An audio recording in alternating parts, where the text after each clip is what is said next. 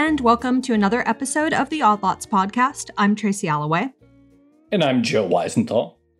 Joe, I feel like it's been a uh, pretty bumper year for financial frauds and scandal. And maybe bumper year isn't the right way to put it, but I feel like a bunch of them have sort of been coming to light over the past twelve months or so.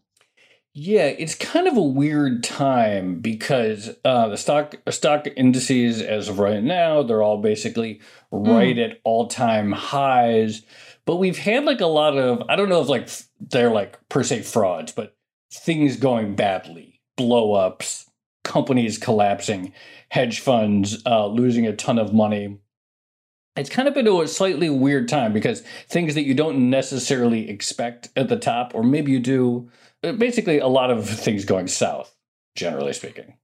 Yeah. I mean, normally it's like that Warren Buffett quote where when the tide goes out, that's when you see people swimming naked. But the tide by no means has been going out lately. As you mentioned, we have stocks uh, pretty close to all-time highs. We have ample liquidity. It's a weird time for stresses in the financial system like this to be coming to light.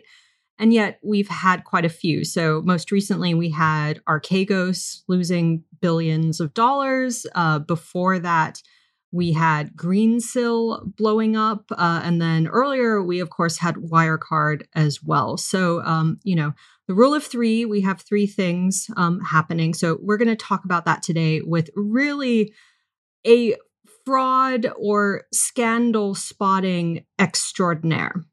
Yeah, I, I'm super excited about this. You know, it, it's kind of like, you know, the funny thing is we do seem to be like at the verge of what like people think are like people are fe- feeling optimistic, like growth expectations in the United States are like running sky high, like people aren't negative. But what does seem to be clear is that like after this incredible bull run, and whether you want to define it by the last year or the last several years, there's just a lot of like sloppy behavior that's sort of coming up to the surface right now. Yeah. And so, yes, I'm very excited about this conversation. Yeah. Well, as I mentioned, we have a, a sloppy behavior expert coming on. So um, we're going to be talking to John Hempton. He's the co-founder and chief investment officer over at Bronte Capital Management, also a previous Odd Lots guest, and a man who was also early on a bunch of things, um, but top of mind is probably Wirecard, Valiant, and I, gosh, I remember Ponte Negra way back in two thousand nine. That was an interesting one. So, um, John, welcome to the show. Thanks so much for coming back on. Glad to be here. Um, I was going to correct Tracy's Warren Buffett quote. Oh, please. Warren said, "It's only when the tide go- goes out that you see who's swimming naked." And he was wrong. The tide isn't out at all. I mean, markets all-time highs, and we're already seeing people that are swimming naked. It's kind of a, a bizarre market. As a sort of very big picture, it's been an expensive bull market for a long time. But the period from sort of the middle of November to the middle of February was a bizarre retail mania where the most retail-y stocks possible, tech stocks that have no technology, just flat broads, penny stocks, et cetera, all went vertical. We discovered in the middle of that that some very big money was also playing in them. So Archegos, G S X is a company that several people have alleged is a fraud. I've not done the work myself, but the arguments put out by both Carson Block at Muddy Waters and Ann Stevenson Yang at J Capital alleging that G S X is a fraud looked very, very convincing to me. And despite that, the stock sort of doubled immediately. The good short case came out. And we now know that there was retail money, just retail money on a different scale and a different style at Archegos chasing that up. That pressure has eased off lately. We're starting to see the nonsense stocks falling and often quite falling quite fast. And if you go look at the Reddit chat boards now, you see that they're full of other Warren Buffett quotes, G G quotes about buying when there's blood in the streets. Uh. And it's almost comical at the moment that retail investors could be talking about blood in the streets at exactly the same time as the market is literally hitting new highs on a daily basis. Well, that change has changed my life because I short nonsense stocks, and shorting nonsense stocks gave me the worst three or four months of my career in the lead up over the Christmas period, and it has suddenly become ex- exceedingly nice. We're making money on both sides of the book at the moment. We're making money on longs because we're long ordinary stocks and the market's making new highs, and we're making money on shorts because the nonsense stocks are deflating. And I don't know how long this will last, but it's extremely pleasant having been extremely unpleasant. We should also talk about um, our friends at Greensill, and I don't want to link Greensill and Archegos other than to say that they're symptoms of the extreme end of a bull market. But I've heard lots of nonsense said about Greensill, so I might start here. Great. What would you say then is that you, when you say started Greensill, what is what is your, your big picture thought on them? The big picture thought is that old stuff is new again, but without even realizing what is what is radical and what is new here. Trade finance has been, in the nineteenth century, was an enormous business. And being an Australian, I'll talk about it parochially.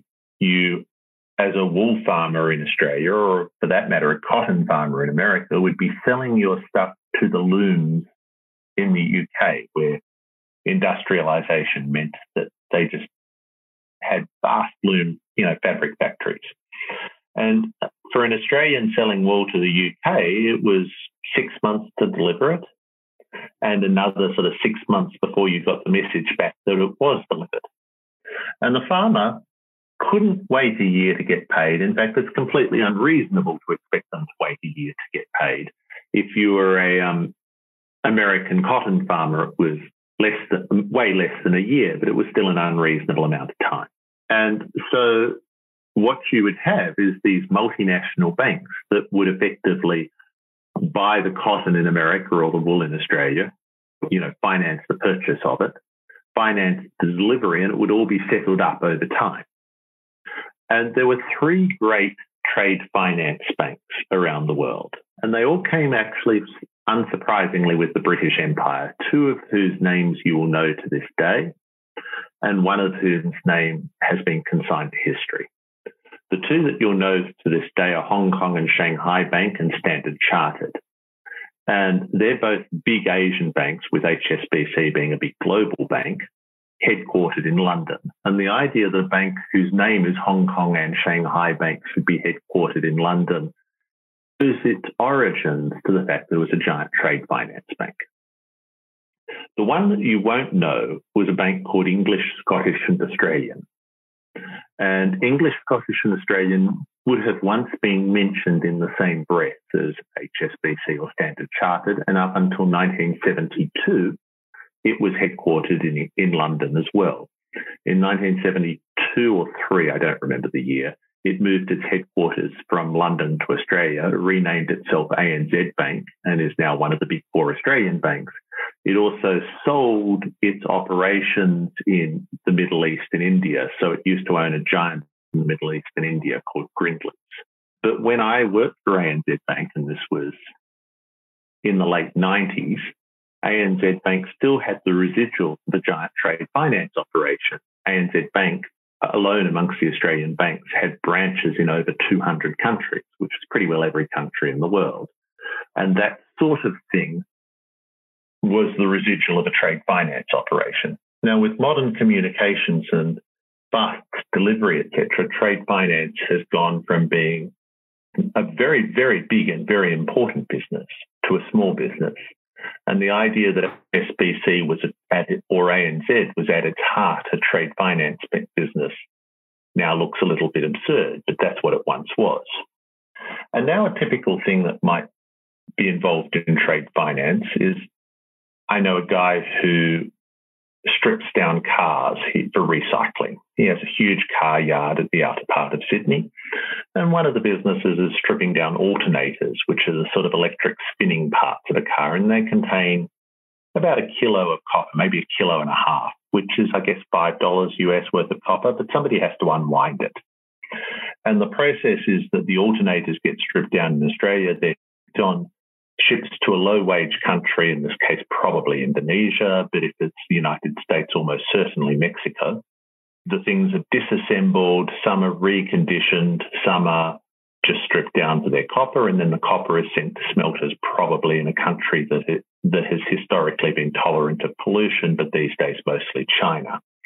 And the process is shipping millions and millions of dollars of copper around the world because the people in the low-wage countries can't afford to finance those millions of dollars of copper. There's almost invariably a trade finance company in there. And the typical sort of risk that you might be taking is that ultimately the recycled bits of metal are going to be sent to, say, thirty or forty different recycling yards in China. And those recycling yards, you've got a credit risk against them. And, you know, the two ways of solving that are that they buy, buy the copper up front, or it's some kind of cash on delivery system. And the alternative way of financing it is that you have some kind of expert in trade finance who knows that those Chinese yards are good for it. And the idea that you have some expert that knows which one hundred fifty Chinese recycling yards are good for the money in the West is a pretty difficult idea. I mean, I'm not an expert in, you know, fraud detection in China, but I would have no way of credit assessing one hundred fifty copper yards. Now, there are businesses insuring this. And the classic business insuring this is a French business called Euler Hermes. And I was talking to a Frenchman who pronounced it Euler, so I'll have to go with Euler. But Euler does sort of trade finance and surety insurance. And it's a pretty reputable player, and it's been around for a very long time, but it's not an enormous business. And then along comes other insurance companies wanting to get in on the act. And I'm thinking of my local one, Insurance Australia Group, who did a joint venture with Tokyo with a tied broker in Australia. Uh, they were insuring this sort of stuff. And the first time I actually came across them was when they were insuring a whole lot of copper yards in China, and they defaulted simultaneously. So what, what, what was really going on was that copper was being sold, and it was metal recycling copper, sort of alternative stuff, being sold to recycling companies in China who were taking delivery and paying a little later. And it might have been fifty million dollars of copper in a shipment. And suddenly these guys order sort of three, four hundred million, and there are thirty of them. And I'm surprised the scandal hasn't sort of hit, but it's one of the bits that sits inside this insurance chain on trade finance. Now, that insurance trade on trade finance included I A G, it included Tokyo Marine, it also included the Australian, the Australian but London-based um, Greensill. And the kindest way you can say this is that they walked into a shrinking business and they grew it like crazy, where all the counterparties are obscure. Now, I'm an old sort of guy, and the most scary thing in the world to invest in is a fast-growing financial, because anybody can grow a financial fast by just taking more risk. If you want to grow a subprime financial fast, you just stand up on the New York subway and say, does anyone want to borrow one thousand dollars, and wave the money in the air. You'll have a very fast, large loan book very fast. It won't be very good. Right? And essentially, the kindest version of this is this was the trade finance version of the same. Now, at some point, it went from being the trade finance version of that to an unadulterated Ponzi. And I don't know what that point was. But if you're a financial institution that has lost a lot of money, there are two paths. One is to admit it, and the other one of which is put the foot flat to the floorboards and hope to grow back fast. And somewhere along the line, Greensill became that. And then there were a bunch of people who needed money. And one of the interesting things in this world is that the people who really, really, really need money have the knack of finding the people who really, really, really need to lend it. Right? So, you know, if I was sitting down, if I was sitting on the New York subway waving around, anyone want to borrow one thousand dollars? I I get a fair few takers the first day, but by the fifth day, what would be happening would be everybody who was a completely desperate degenerate would be at my doorstep, right? And so somewhere along the lines, they went into, they got to that point, and they attracted the most degenerate gambler in the market. And the most degenerate gambler in the market hasn't blown up yet. Its name is Mister SoftBank.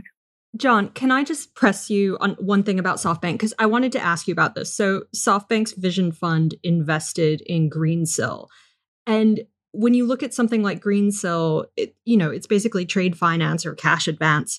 It doesn't strike me as a company with a particularly strong technology angle or pitch. Like, what exactly do you think the attraction was there? Entirely honest, it had no technology pitch, but it told everybody it had a technology pitch, right? Which is a good way of raising yeah. money.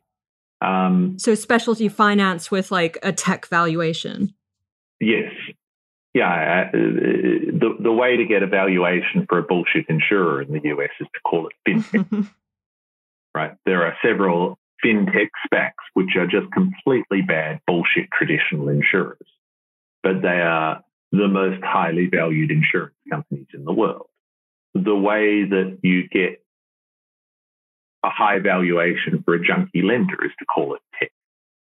But that, that would be the kind interpretation for SoftBank. The not kind interpretation for SoftBank was that that capital that um, was invested by SoftBank in Greensill, leave it up, and then was invested by Greensill in SoftBank entities.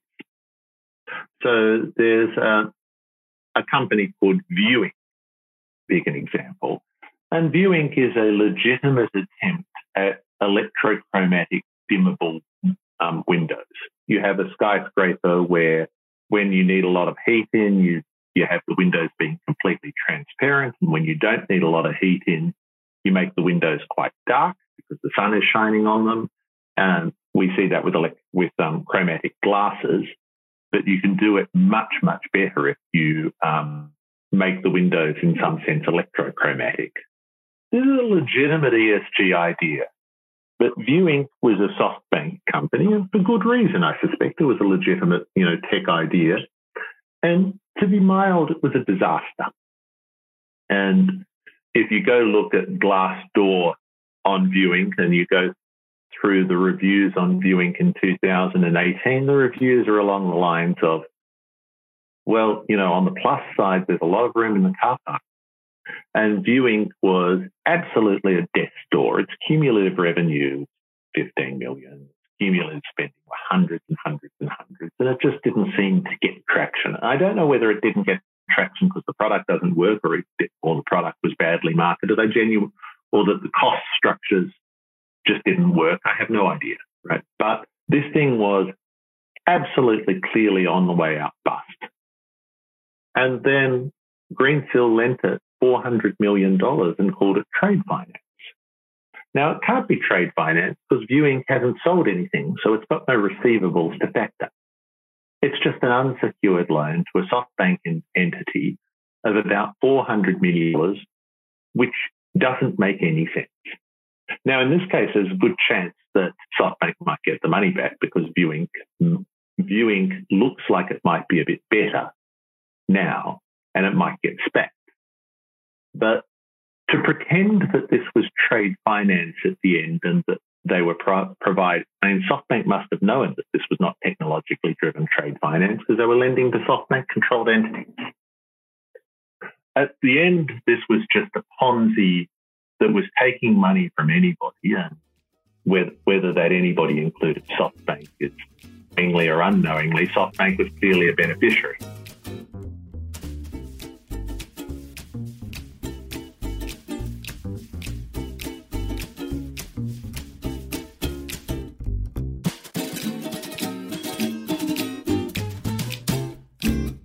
So your contention is that, you know, what, what was ostensibly some f- form of trade factoring just, or sorry, um, trade finance just became sort of completely reckless uh, lending to anyone. Where, what did you, like this was, Greensill was a private company. Uh, so what, but, it, but you were early on along with others and sort of uh, I don't know if blowing the whistle is the right term, but sort of calling out their practices. What were the hints from the outside early on that something was amiss? Uh, in this case, the idea that trade finance could be ten x is because it used to be. It is just an idea that flies in the face of history. There's a very, very good reason why trade finance is a shrinking business on a one hundred fifty year basis, right? And the very, very good reason is better communications, better finance, and better transport, right? All of those, right? And the bits that are left are the bits that are by definition a little risky. Financing stuff sold to retailers is risky. We know that because retailers default. And if you look at Euler, Euler's results, Euler's results go up and down with retailers, right? But the other things, this whole sort of metal commodities chain, chain where you're financing to an unidentifiable company in China. The idea that this could be a ten times bigger business was sort of anathema. I have to say that I'm completely reliant here on... Um, I became very reliant here on certain journalists. Um, the F T journalist, Twitter handles Bond Tech, Robert Smith, and more importantly, the Wall Street Journal, journalist, Duncan Maven. And Duncan Maven sent, sent me some questions about Insurance Australia Group, and I put two and two together and realised that Insurance Australia Group might be insuring vast amounts of stuff on which it was likely to default. And I sent a quick, about a page and a half letter to the local regulators. And in this case, the local regulator is somebody who used to sit, you know, five chairs away from me in the Federal Treasury when I was a very junior employee in the Federal Treasury. And he's now the sort of head insurance regulator in Australia. So we sort of knew each other. And I was a, I, I put an edited version of that letter on my blog. But to say that I called the whistle in any real sense overstates my role. Um, the real the real whistle callers here were Duncan Duncan Maven and Robert Smith, who were both who are both fantastic journalists and certainly worth subscribing to their papers for. I looked at it and knew they were right, and I knew they were right because the idea of a very fast trade fi- trade fast growing trade finance company just didn't make any logical sense. Now, the second one of these blow-ups, is, um, I didn't mention Credit Suisse here, but Duncan Maven had certainly asked several questions of Credit Suisse because Credit Suisse had this fund that was buying all the Greensill paper, and it was selling the Greensill paper to its clients on the basis that it was double A rated and insured. And either it is insured or it's not. And if it is insured, then Insurance Australia Group and Tokyo Marine, in some order, are going to take billions of dollars of losses. And if it's not insured, then at first glance, the clients of Swiss are going to take billions of dollars of losses. But we know from the last cycle that if you missell crap to clients, just straight out missell, then those losses will slate back to you. And it, you can pull out any of the marketing documents for this fund. It was absolutely clear it was pitched to the investors as double A rated insured. And as far as I can tell, there was no due diligence done by Credit Suisse around those statements. And it's absolutely clear to me that Credit Suisse, if it, if it can't collect from the insurers, is going to end up having to pay the clients out. They're at the moment saying, well, the, the problem's our client's problem, which is, you know, a, a pretty self-destructive thing to do because, you know, if you're Credit Suisse, your pitch to the world is that, you know, we're a good home for, safe, you know, high net worth people to have as their sort of generalized financial advisor. And then when the shit hits the fan, okay, high net worth people, we're going to screw you. You know, screwing your clients is not a good business model anyway. And that's probably enough to think that Credit Suisse is long-term structurally challenged. But they must know that those losses are going to wind up with them. The second part of that is, you know, there's never only one cockroach. And we didn't know about Archegos, but I'm actually chasing down, and I'm not going to name it, another very big European fraud, where we think that Credit Suisse is going to have ten figures, low ten figures of losses, something in the billion range. And, you know, the, this multiple cockroach thing at Credit Suisse is kind of amusing. I knew who Bill Huang was because I followed him before he had blown up, because he actually owned some Chinese frauds that I was short. And the guy was always very aggressive then. But if you had a diversified portfolio, some of which were frauds, but all of which were in China, and you did this over two, since two thousand eleven, you did all right until, you know, you doubled down and then doubled down again and then doubled down again on G S X. But when he no longer took public money, the sort of constraints of taking public money, which is one of which is that it's pretty hard to be seven times levered because your clients don't trust you, disappear. And the guy turned into a, you know, revealed himself to be a complete degenerate gambler, but I knew none of that. And the complete degenerate gambler took lightly diversified positions in controversial stocks levered six or seven times. Now, the problem is that if you take, if you buy controversial stocks and you're right, you tend to make a lot of money. But it's more than once that the crowd is going to be right about a controversial stock. And the one that allegedly did him in was Viacom. Viacom at one level is just a giant global old media business, like News Corp, or for that matter, like Disney. But it's probably a more controversial one than the others, because when you look at Viacom's businesses, they scream out yesterday, right? The movie studio doesn't, but C B S T V certainly does. My son is twenty-one and I haven't seen him watch free-to-air T V at all in the last five years. He watches a lot of video, right? But it's almost all non-linear video. The second thing that they own is um, M T V, Nickelodeon, and both of those look pretty challenged. Nickelodeon, because our friends at Netflix are spending billions of dollars on children's T V. Children's T V is one of, particularly young children's T V, is one of the ways that you guarantee loyalty to Netflix. But, you know, music channels no longer seem particularly constrained. And even their biggest part of the movie franchise, which is, I think, James Bond. James Bond feels a little bit tacky these days. And, you know, I kind of like a James Bond film, but there's a, a dose of sort of twenty-first century sexual cringe about James Bond, right? The jokes that were acceptable in nineteen eighty just aren't acceptable now.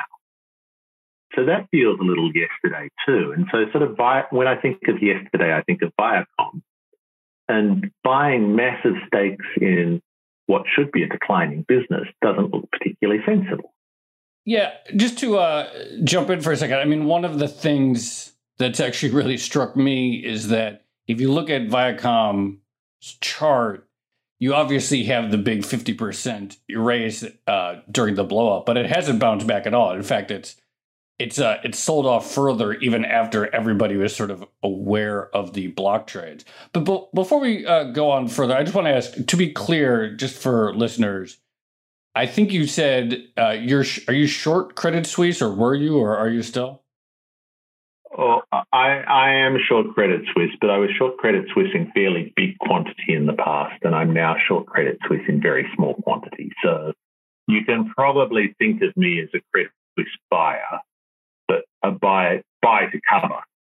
Now, even then, you say Viacom, you know, Viacom year to date is flat, right? Well, it's actually up. If I go back to first of January, it was thirty-six dollars sixty. It's currently thirty-nine dollars seventy-seven, right? The idea that you can go, you can blow yourself up buying a stock that is flat year to date on leverage is pretty astonishing. And the only reason this was possible is that it went from thirty-six to thirty-nine via the princely sum of about one hundred. So he must have, every time it went up, he must have bought more. Now, there's an old scam in funds management, which is to buy a bunch of illiquid stocks and walk them up, buy more of them, and your performance is great. And so because your performance is great, you buy more, and Then you buy more and they walk up a bit further and you're suddenly the best performed fund manager in the world. And retail investors are often not very sophisticated, so money flows in and eventually you're left as a giant bag holder full of illiquid stocks. And I and that can be done brutally or it can be done accidentally by a deluded fund manager. And if I think of the accidentally by a deluded fund manager, I probably think of the Great Woodford scandal in the U K, where a lot of what was happening was there. And if I actually think accidentally by a deluded fund manager, I would think that Arc Genetics Fund looks an awful like, lot like that to me. Right? But the idea that somebody that comes out of um, the Tiger Complex, you know, was a protege of Julian Robertson, was, you know, this guy had pedigree. And he was doing the scale that he was deluding himself on Viacom is a pretty astonishing thing. It didn't surprise me that the, the lender that lost the money here was Credit Suisse, but I didn't know about it in advance. And part of the reason why I am a coverer of Credit Suisse is that when you get lucky, and I did get lucky here, you got to take some off the table. Now, we got lucky because we didn't know that Archegos was going to happen. But we did know that we looked in several places and we found shit knee deep at Credit Suisse. And if we can find approaches, there are probably a few more. So just going back to the start of this conversation, what is it about the current environment? We were talking about it earlier. You know, you have stocks at very high valuations, you have ample liquidity, the economy is recovering. By most accounts, things should be going pretty well um, for a lot of businesses. But like, what is it in the environment that is making some of these scandals come to fruition, or that's showing up these latent stresses in financial business models? I don't know. That's the short answer. The long answer is, if I knew what it was that turned the environment from unbridled euphoria back to slight realism, I'd be the richest hedge fund manager in the world. I genuinely don't know. But what we we have been through a period of complete unbridled mania, right? The period November to February was complete mania. And at the end of such a period, you can expect a bunch of things. We've had a bull market of pretty enormous proportions with a little, you know, two month interregnum. If, if I look back, two thousand eleven, stocks were objectively cheap and people were scared because they were up a bit from the bottom. By two thousand fifteen, stocks ceased being objectively cheap, but you could make a case for them. And then they continued going up. The period over last Christmas was a period where the Reddit crowd took complete nonsense to the moon.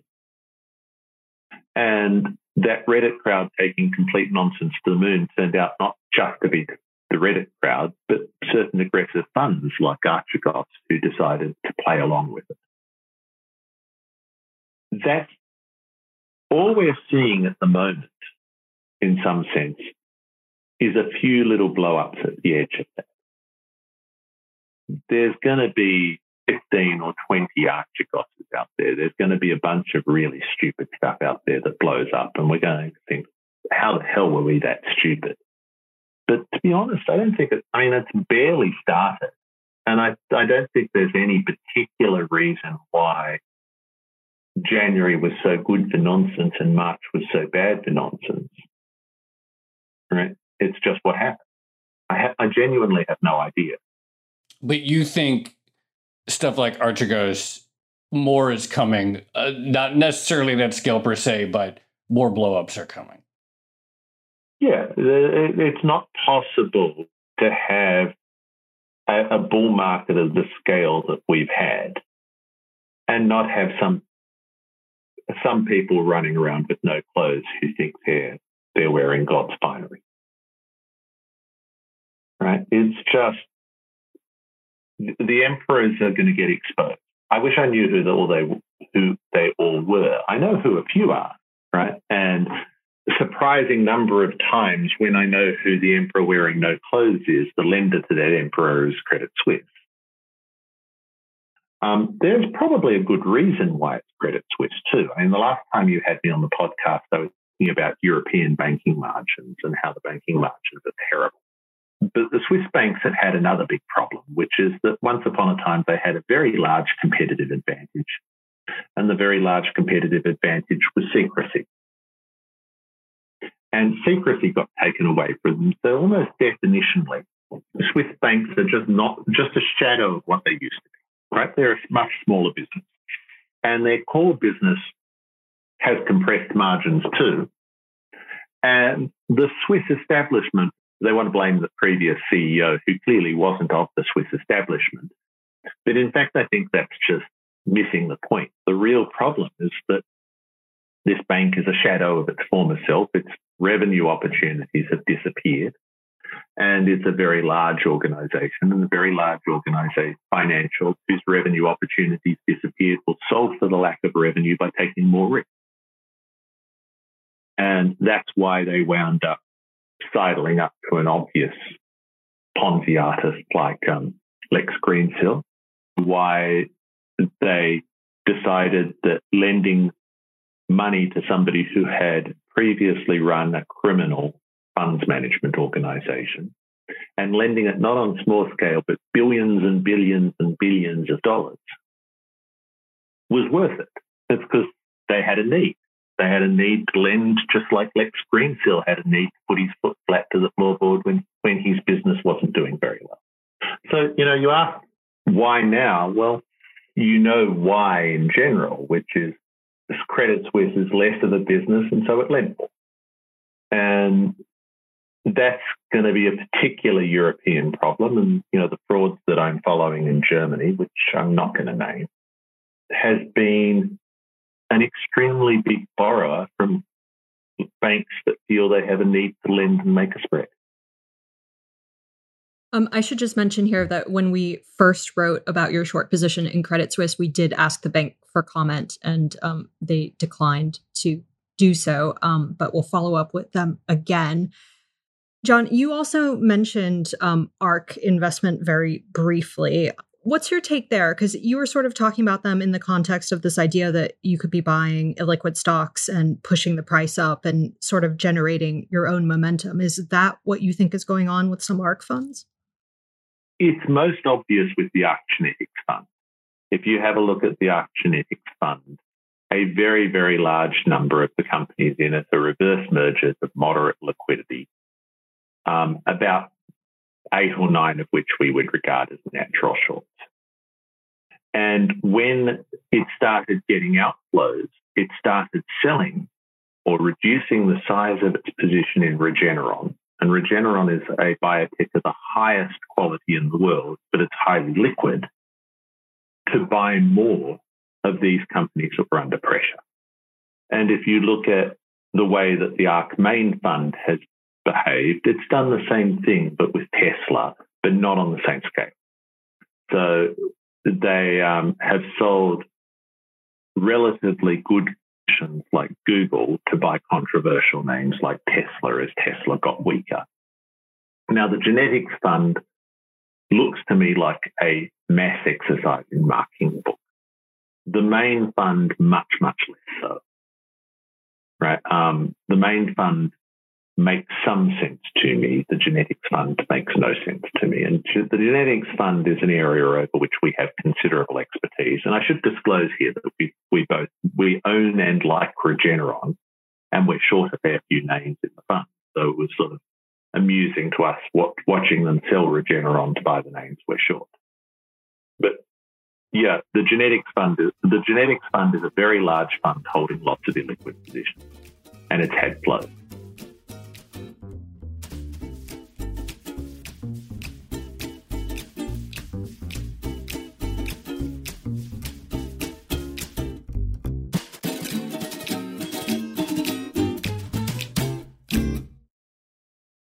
John, uh, I'm sure Tracy is going to be really annoyed with me because I bring this up every once in a while. But, you know, when you You mentioned that period, like kind of like from December through the middle of February, where things just went absolutely ballistic. And that's when I noticed that like the fuel cell companies, which we actually talked about when we talked uh, when we had our ARC episode, they went absolutely nuts. And for me, like I remember them because those all went nuts in the late nineties and then collapsed. Do you hit like, you know, all the all of these like electric vehicle, battery SPACs, fuel cell uh, companies, charging companies, and so forth. Like, do you see much there, or is is in in your view is most of this uh, junk? I, I'm not going to na- I'm not going to name names, but um, we're short about a dozen different names that look a little like that. Now, the only one I will name is Nikola, and Nikola had an extremely competent short case written on it, whereupon the stock doubled. Now, as of today, the stock is trading twenty percent below the extremely competent short case. But that's a sort of extreme version of the retail mania. As far as anyone can tell, Nikola has nothing. Nothing worth having, except billions of market cap and a good bid in their stock. You were talking about the fuel cell companies that were once big, and the obvious name there is Plug Power. And Plug, Plug Power was a very hot stock in the dot-com era. It was going to be the future. And I guess, you know, it's still the future. Maybe it always will be, right? But the thing that amazes me about Plug Power is the um, share count. I've just pulled up the numbers. So I'm going to read you share counts going back to two thousand-ish. And it's a, a remarkable series. So four point three million, five million, five point one, seven point two, seven point three, eight point five, eight point six, eight point seven, twelve point seven, twelve point nine, thirteen point two, twenty-two point seven, thirty-eight point two, one hundred six point one, one hundred seventy-three, one hundred eighty, one hundred ninety-one million, two hundred twenty-eight million, three hundred three million, four hundred fifty-eight million. That share count is the sort of share count pattern that you see with a multiple reverse merger dilutive penny stock. It's not the sort of thing that you see in a, in a company that had relatively recently sixty billion of market cap and was raising money in billion dollar lots. Right. So yes, you you you name it, and Plug Power is to me astonishing. It's certainly a technology of the future. It may always be one. Right. But um it's astonishing to me that a company with six hundred twenty-nine employees has has both ma- needed to and managed to raise money on that sort of scale. Just in general, what is the the environment like right now for identifying shorts and also monetizing them? Last six or eight months, I would have said that the ideal, the environment of identifying shorts was like shooting fish in a barrel.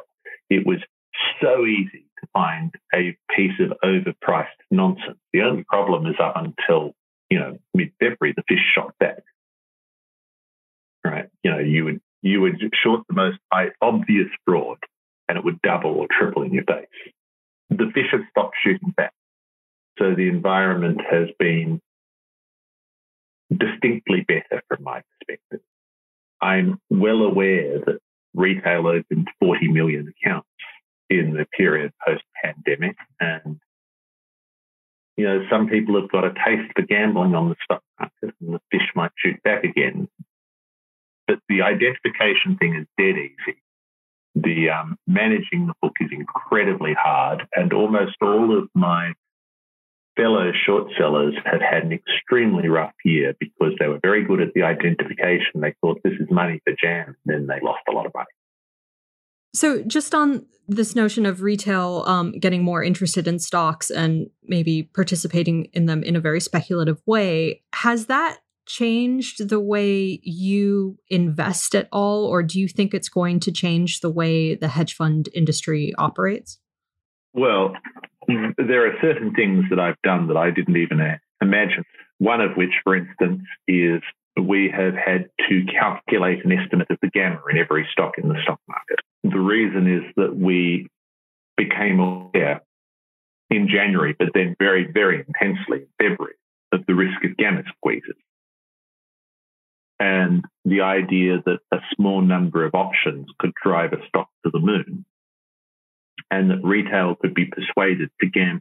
And the idea that the most active con- option contract in America for one day, I think, was an eight hundred dollars short-dated GameStop call is so absurd.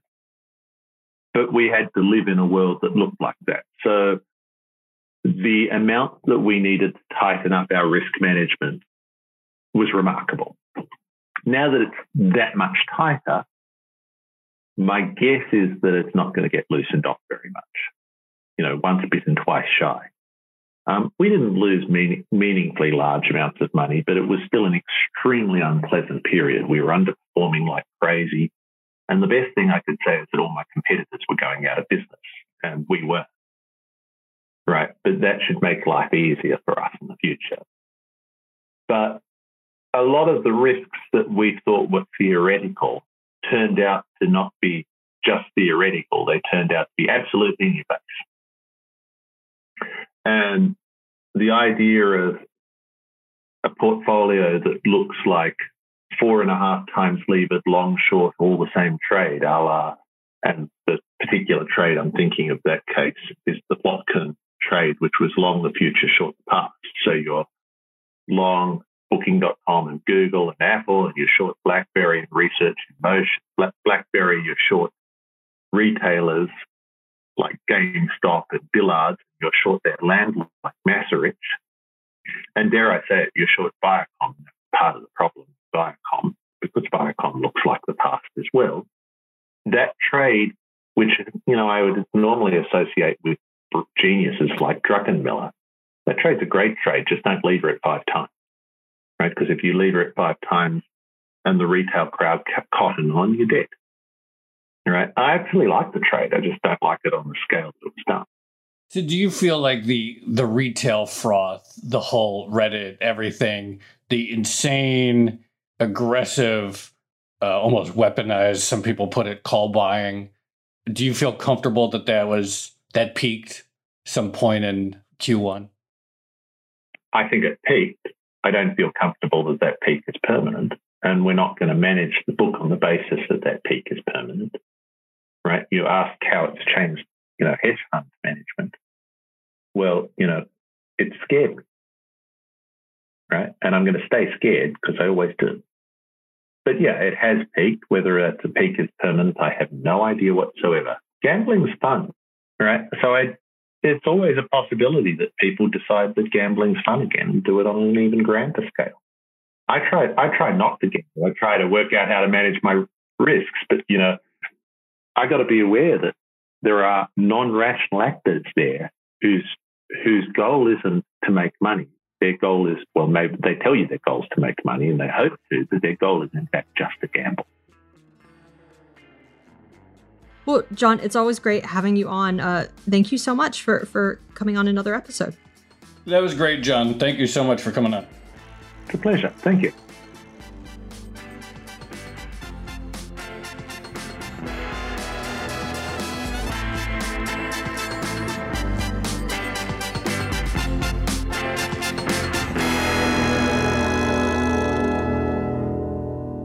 So... it's always a pleasure talking to John. Uh, I mean, he has such a great track record when it comes to spotting inconsistencies in financial models. And I always find it really interesting listening um, to the way he thinks about taking on short positions and how he comes to those conclusions.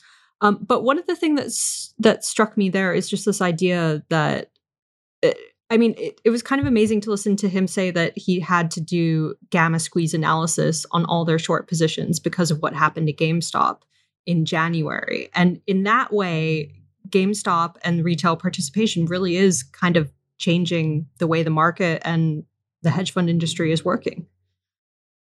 Yeah, it might end up be that uh, the GameStop story was like just like some sort of like true peak of the mania. Like if you look at... um. on the terminal, like if you look at like call option volume, other market volume measures, things like that, it basically is like right around when GameStop happened and a bunch of other things. And so, you know, like, you know, the market's still at all-time highs and people are still gambling on all kinds of things. But it could end up being that a lot of the charts that sort of like really capture that moment, like we're really right around the GameStop peak. Yeah, but it's opened the door, right, to this kind of behavior. Like it's created a possibility that I don't think people thought was actually there before, which is that you could force a, a squeeze with tactical call buyings and, and things like that that would be massively painful for anyone out there with a short position. That was pretty wild. Just in general, though, like I love like hearing how John uh, thinks about everything, and just like the uh, the degree to which he sort of like understands the sort of the basic of like business models, or hearing him talk about like the history of um, trade right. finance and why it emerged. Right. When you when you go um, talk about Greensill and he says, well, we have to look back to trade finance over one hundred years ago. Like that's a, such a great beginning to a conversation. It, it, yeah. And it makes sense. Like this idea that like essentially it solved a sort of like information gap. Mm. And that in a world in which like you sort of know your counterparties and you have good information and everything, like it shouldn't be like a rapidly like super uh you know super big business. It's like a pretty good uh, uh an interesting sign or an interesting tell. Yeah, for sure. Shall we leave it there? Yeah, let's leave it there. All right. This has been another episode of the Odd Lots podcast. I'm Tracy Alloway. You can follow me on Twitter at Tracy Alloway. And I'm Joe Weisenthal. You can follow me on Twitter at The Stalwart. And you can follow our guest, John Hempton, on Twitter. He's at John underscore Hempton. Follow our producer, Laura Carlson. She's at Laura M. Carlson. Follow the Bloomberg head of podcast, Francesca Levy, at Francesca Today. And check out all of our podcasts at Bloomberg under the handle at podcasts. Thanks for listening.